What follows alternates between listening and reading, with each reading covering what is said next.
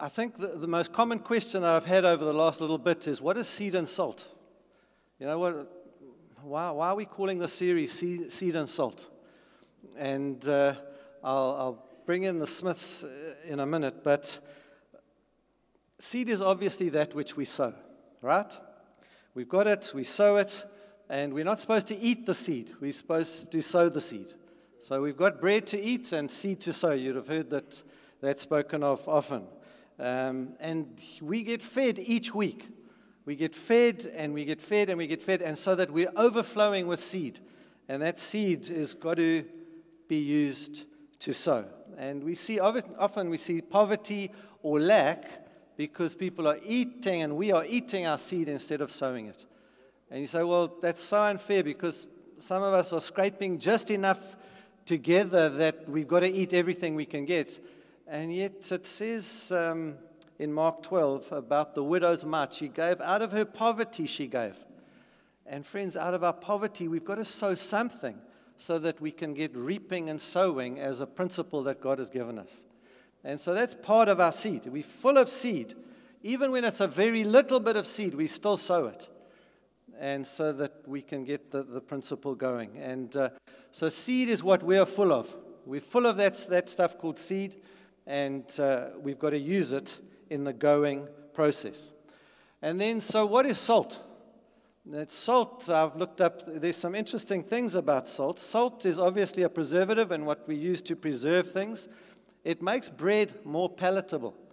Have you eaten bread without salt? It's not quite the same as it is when it's got salt in it. And you say, yeah, but salt's so bad for you. Mm, it's not really. Too much is bad for you but enough salt is just right. And so we have these interesting things. Salt's been used in many cultures as a valuable commodity. And Heather went uh, and spoke in, in Richards Bay the other day about the salt route, where camels and animals would carry the salt. Salt would dribble out the bags and it would spill over onto the sides. No, no uh, plants would grow there, and there would be this route, the salt route of carrying this valuable, valuable commodity along the road. And the word salary comes from an ancient word meaning salt money. It was the amount of money a Roman soldier would be given to buy his allocation of salt. And still today, we, we speak about people um, earning their salary being worth his salt. You still hear it.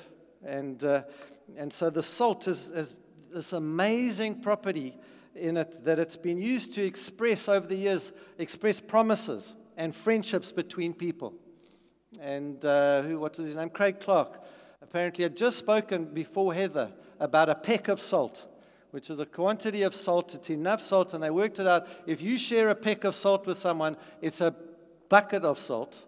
And it's enough salt that by the end of that, you will have a relationship. You will know that person properly. It's an incredible thing, salt. It's not just a, a commodity. Nowadays, we don't really, salt's not that valuable to us. It makes food taste nice, but we've got refrigeration. So you don't need salt so much as we did in the old days. The Greeks considered it to be divine. Uh, today, in many Arab cultures, today, if two men partake of salt together, they are sworn to protect each other, even if they were enemies before. It's interesting. Salt, valuable. Some cultures, uh, people throw salt over their, salt, their shoulder to make a promise. I promise. Chuck it over your shoulder. Please don't go. These are superstitions, friends. You don't have to go and do them. Okay. Don't let's get left behind here. In the ancient world, salt was a way of making an agreement binding. If you remember Boaz, Boaz and Ruth, Boaz goes to redeem um, a, a plot of land. And with that plot of land comes Ruth and Naomi. And so he goes to the kinsman redeemer who's near it uh, to them than, than Boaz and says, Do you want the land? And it, long story short, he says, No, he doesn't want it. And so he takes off his sandal and gives it to Boaz. And that was now binding. Go figure. Anyone wants my techies, they're welcome. But it was the same with salt. You shared salt, that made things binding. When you eat salt together, that, that contract was irrevocable. And I'll tell you what, in three times at least in the Bible, it speaks of a salt covenant. I must have read it dozens of times. I've never, ever noticed. But in 2 Chronicles, and I'm going to read it out of the Bible. Not many people have their Bibles because they've got it on their phones, apparently. But it's a book. It's amazing. This book, let me tell you, nice book you've got there. Nice. I'm not sure whether you're playing on it or reading it, but this book is our seed. It has got seed more valuable than all the seed in the whole wide world. Making huge song and dances about ships leaving uh, the Ukrainian harbors and going, they're letting them out now so they don't have arms, but they've got seed in it. Friends, more valuable is this book's got more seed in it. More seed for us. That's irrelevant compared to what I was going to say, but it's important. In 2 Chronicles 13, verse 5, it says this. I'm sure you've all read it and I'm sure you've all noticed it, but don't you know that the Lord, the God of Israel, has given the kingship of Israel to David and his descendants forever by a covenant of salt. Have you noticed that before? I've never, ever noticed it. By a covenant of salt. And here, so Abijah refers to the strong, legally binding promise of God to give Israel to David and his, and his sons. Promise, irrevocable. God sets it up. In Leviticus, it says this in Leviticus 2, verse 13. It says, So God's talking about grain offerings. You, in your grain, when, when you are giving your grain, you may bring them to the Lord as an offering of the first fruits, but they are not to be offered on the altar as a pleasing aroma. Season all your grain offerings with salt. Makes it binding. It's a radical thing. I've never, I'm on, it's ridiculous. I've never seen it. But it's binding. It's critical part of it. And then in Numbers chapter 18, verse 19, says this. It says, he's speaking to the priests now. So the priests don't get land, they get provision from God via the people. And in verse 19, it says, The meat is to be yours, just as the breast of the wave offering and the right thigh yours. Whatever is set aside from the holy offerings the Israelites present to the Lord, I give to you and your sons and your daughters as your regular share. It is an everlasting covenant of salt. Amazing. God sets up these covenants in salt. Salt. It's this amazing thing. It's always been known as its preservative uh, qualities. But the idea of a covenant carries this huge deal of a meaning because of the value of salt. It's an amazing thing. And so when Jesus tells his disciples, Go into all the world, you are the salt of the earth, there's huge history behind what he's saying. He's not just saying, Oh, be salty. No, no, no. There's a, a covenant that goes behind it. It gives believers value that we've never had before. And it's never, the, the, the thing that interests me is the salt covenant's never directly laid out. You know, in Leviticus, God says, take a, a, thigh of this animal and a salt of this and a, and a seed, and, and He explains everything and how to do it. He never does that with the salt covenant. It's just explicit, it's just implicit, sorry. It's implied what the salt covenant is all about. And so we have to use, ask this question how do we use the salt? Why is seed and salt? So we've got seed, and then we've got this valuable thing called salt. And friends, I have many times, in fact, let me just say this quickly. Matthew 5:13 speaks about salt. It says, We are the salt of the earth. And it says, if we're not salt, the salt of the earth, what good is salt when it loses its saltiness? It's thrown on the ground and men walk on it.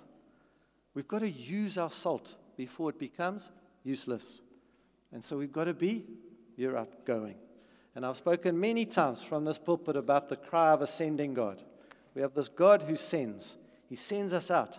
And uh, as we move along, oh, gee, my time, I thought the time was 10.37 already, which would have been a bit scary. But uh, we see it over and over again of the sending God. He sends Abraham. He sends out everybody that goes. He sends Moses. He sends Joshua. He sends the prophets. He sends Jesus. Jesus sends the disciples, he sends Paul, and he sends us.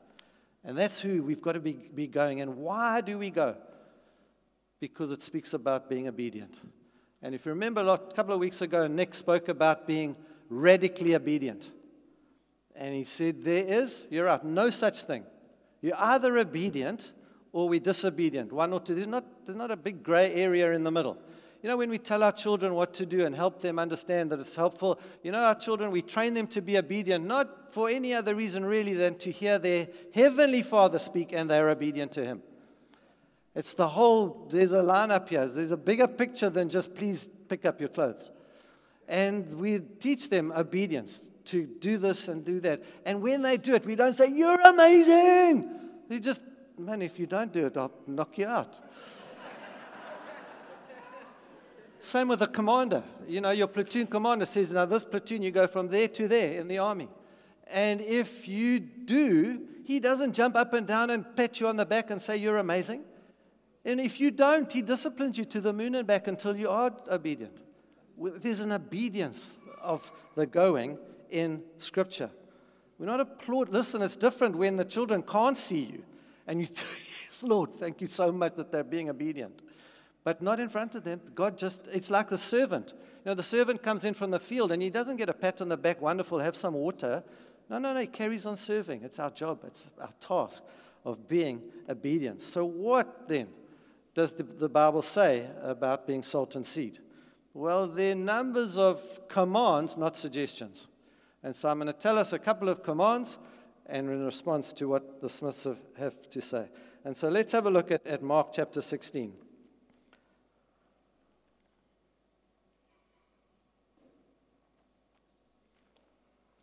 Mark chapter 16, I'm sure that your electronics get there quicker, um, Raymond but it's so satisfying with paper. You'll have to turn over a new leaf. And bear in mind, you do read 30% faster out of a Bible. Okay, out of, out of paper. So even if I turn slow, at, at least I get there. And uh, it goes quickly. In verse 15, it says, He said to them, that's Jesus, Go into all the world and preach the good news to all creation. Whoever believes and is baptized will be saved, but whoever does not believe will be condemned. And these signs will accompany those who believe in my name. They'll drive out demons, they'll speak in new tongues, they'll pick up snakes with their hands, and when they drink deadly poison, it will not hurt them at all. They'll place their hands on sick people, and they will get well. What does it say? Go into all the world. Matthew 28, exactly the same, similar scripture, a little bit more details. But Matthew 28, says this it says, Then Jesus, in verse 18, then Jesus came to them and said, All authority in heaven and on earth has been given to me. Therefore, go and make disciples of all nations, baptizing them in the name of the Father, the Son, and the Holy Spirit, which is what we did last week, and teaching them to obey everything I've commanded you. And surely I am with you always to the very end of the age. But what does he say? Go. That word go is a command, not a suggestion. We do not have a choice, friends. The Bible is, you can't have bits of the Bible that you like and bits of the Bible that you don't like. We've got to use the whole Bible from Old Testament to New Testament, and it says go. You can't get around it. We cannot avoid it. In Exodus chapters 3 and 4, a very interesting little bit of scripture where Moses is in the desert. So you understand he's gone from a palace to leading a bunch of sheep around. The sheep are thick as three planks. They are properly, that's not a promotion. Going from a palace to leading sheep. They, they're dumb. Ask the farmer. They're dumb.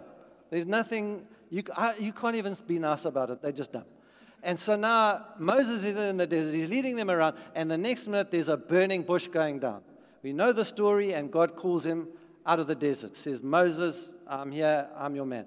11 times at least, God either speaks to Moses or there's a sign that says, I'm God and I can do what I'm about to t- ask you to do. And Moses, what does he do? He says, Please, Lord, someone else. Not a good answer. And in verse Exodus 34, it speaks about the character of God, right? Later. God is slow to anger. So God now, for 11 signs later, loses his He gets angry. In chapter 4, verse 14, it says, God's anger burned. Now, I don't know about you, but I don't want God's anger to burn against me. See, what happened to the Egyptians when God's anger burned? They drowned. It. They did. They drowned. Finished. I don't want that to happen. See, friends, God says go.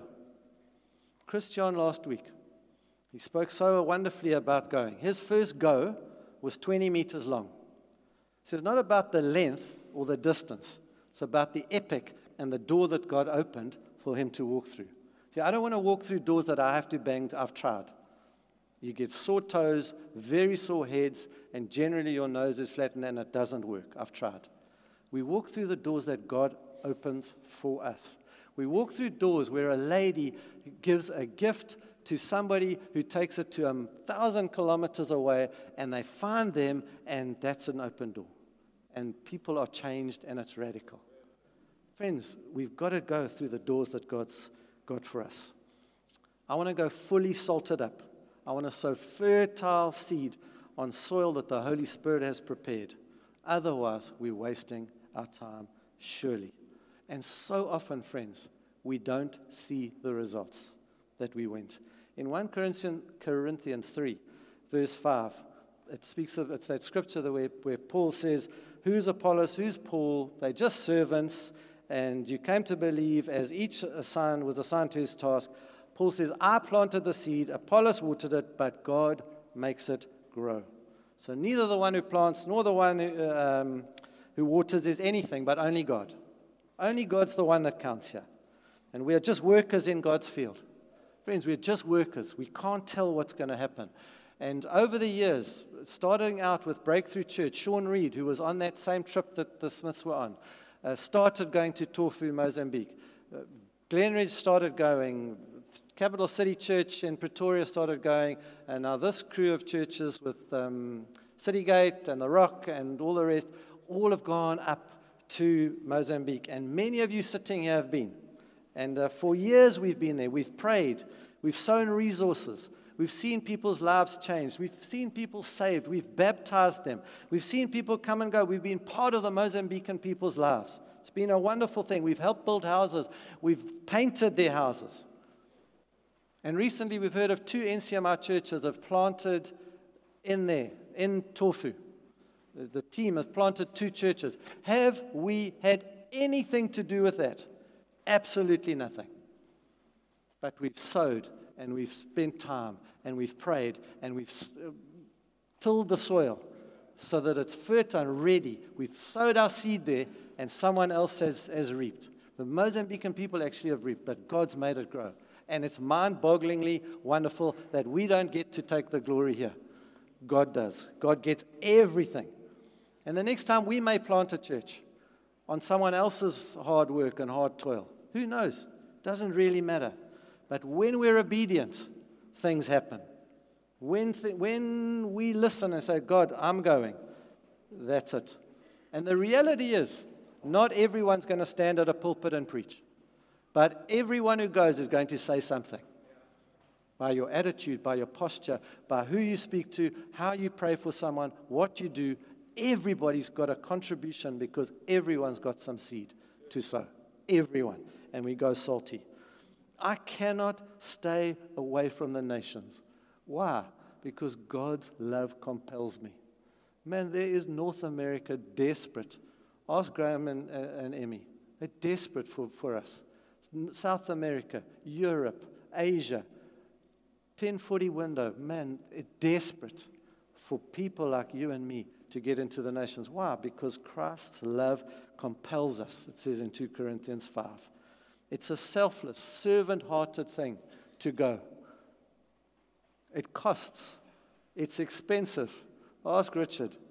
It's not free to get into the nations, but people get healed. If you remember that story about Marnalee, no one remembers because no one can remember her name, and no one can remember how you pronounce her name. But Marnalee, 20 years old, felt that God didn't see her, God didn't know her, hated her name, and no one could ever spell her name. But she arrived, and Marnalee just triggered, I don't know what. Clint Walton asked, every time she walked into the, the room, we sang her name Marnali, Marnali, off we went. Every time. Got irritating for most people. But for Marnali, it set her free that God saw her. God, you see me. You know my name.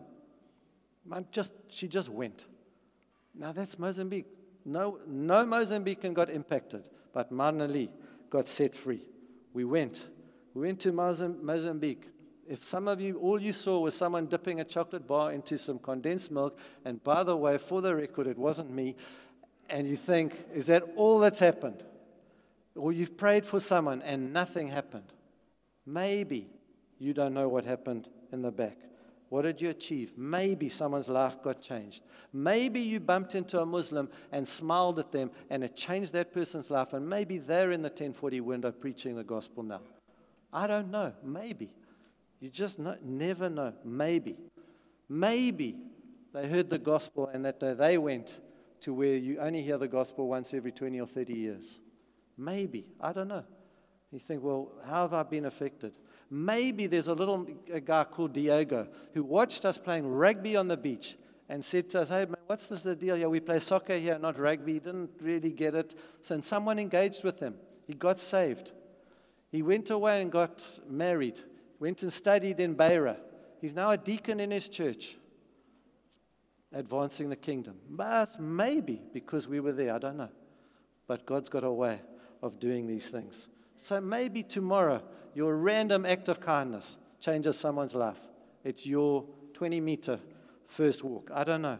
Or maybe the locals that Sheena, local, a bunch of local guys that Sheena McDonald sat in a little fisherman's shack and described with pictures from Genesis all the way through to Revelation on the board how it all fits together and how the scarlet thread of Jesus fits through every book in the Bible. Maybe, just maybe, that changed a few people's lives and that they can teach on the whole Bible instead of just the three books that they love. Maybe they've changed, I don't know, but that's what going does. Maybe it's sitting like Sean Howell in a fishing boat, not being able to speak a word because they speak Portuguese and Sean doesn't, but maybe his random act of kindness of a smile has changed those fishermen's lives forever. I don't know. But maybe there's a chance that these things have happened. Friends, we've got seed, we've got to sow it. In Lesotho, on, in October, we're going. There's a leaders training time. Come. It'll change your life. Go to Mozambique on our next trip. I'm not sure when it is, but we're going to go there. It's an amazing opportunity. We've sown our prayers, friends. We've sown our words, our preachers. And in Mozambique, we've sown our seed potatoes. You know, you can plant seed potatoes in a, in a rubber tire. And you put soil in and they sprout, and you put another tire and they put more soil and they sprout. And by the time it's four tires high, you've got a harvest of potatoes. It's, a, it's the most amazing thing. Or you can eat your seed potatoes, which most people did. We had one success story in that whole lot. We planted hundreds of seed potatoes, and they all got eaten, except one guy. One guy grew this amazing harvest. In fact, Calmito, who has been working with us for years and years, he grew these seed potatoes and they grew into a harvest of potatoes. Most ridiculous thing. You get tons of potatoes out of these four tires. You can plant again and you start again because it's nice and hot in Mozambique. It just grows and grows and grows. It's a radical thing. We're planting these seed potatoes. So, what could go wrong? And that's the question. But we've got to be faithful to sow because otherwise, we don't get mashed potato. We just get a wasted seeds that are eaten up. And uh, friends, seed and salt is what it's all about. We've Christ's love compelling us to go. See, the Smiths have got to remember what they've just gone through. So for three Zs, their lives are changed forever. Forever. Zion can never look back and say, well, nothing happened. I don't know. No, no, no. It's radical. Friends, please may I encourage you. We've got salt, we're salty and we've got seed. There's tons of it. And you say, Well, I haven't got anything to give. I tell you what, go and buy a Portuguese Bible and take it with you. You've got seed to give. Everybody's got something to give. Everybody. I promise you. Uh, from the person who looks after the pantry and makes sure that everyone gets fed, that person is as valuable as the preacher. And I tell you, it changes everybody's lives. Amen.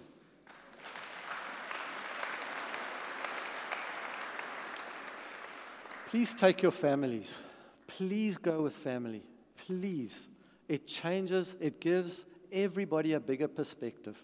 From a, from a little one running around playing in the sand to a bigger one preaching and everything in between. Please come with us. Please go on your own. It's 20 meters that'll change your life. Whether it's 20 meters or turning around in a food queue and saying hi to someone, random act of kindness, change someone's lives. So, Lord, amen.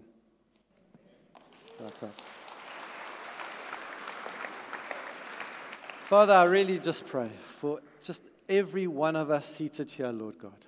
I pray that your love would grip our hearts and compel us into the nations, propel us into the nations of the world, Lord. Thank you that you have said go. Your last, the, the last thing you said when before you left was go. That was your last word, and you haven't withdrawn it that I know of. And Lord, I thank you for all the opportunities. I thank you for the wonderful people in the nations of the world that some of whom have never heard of you.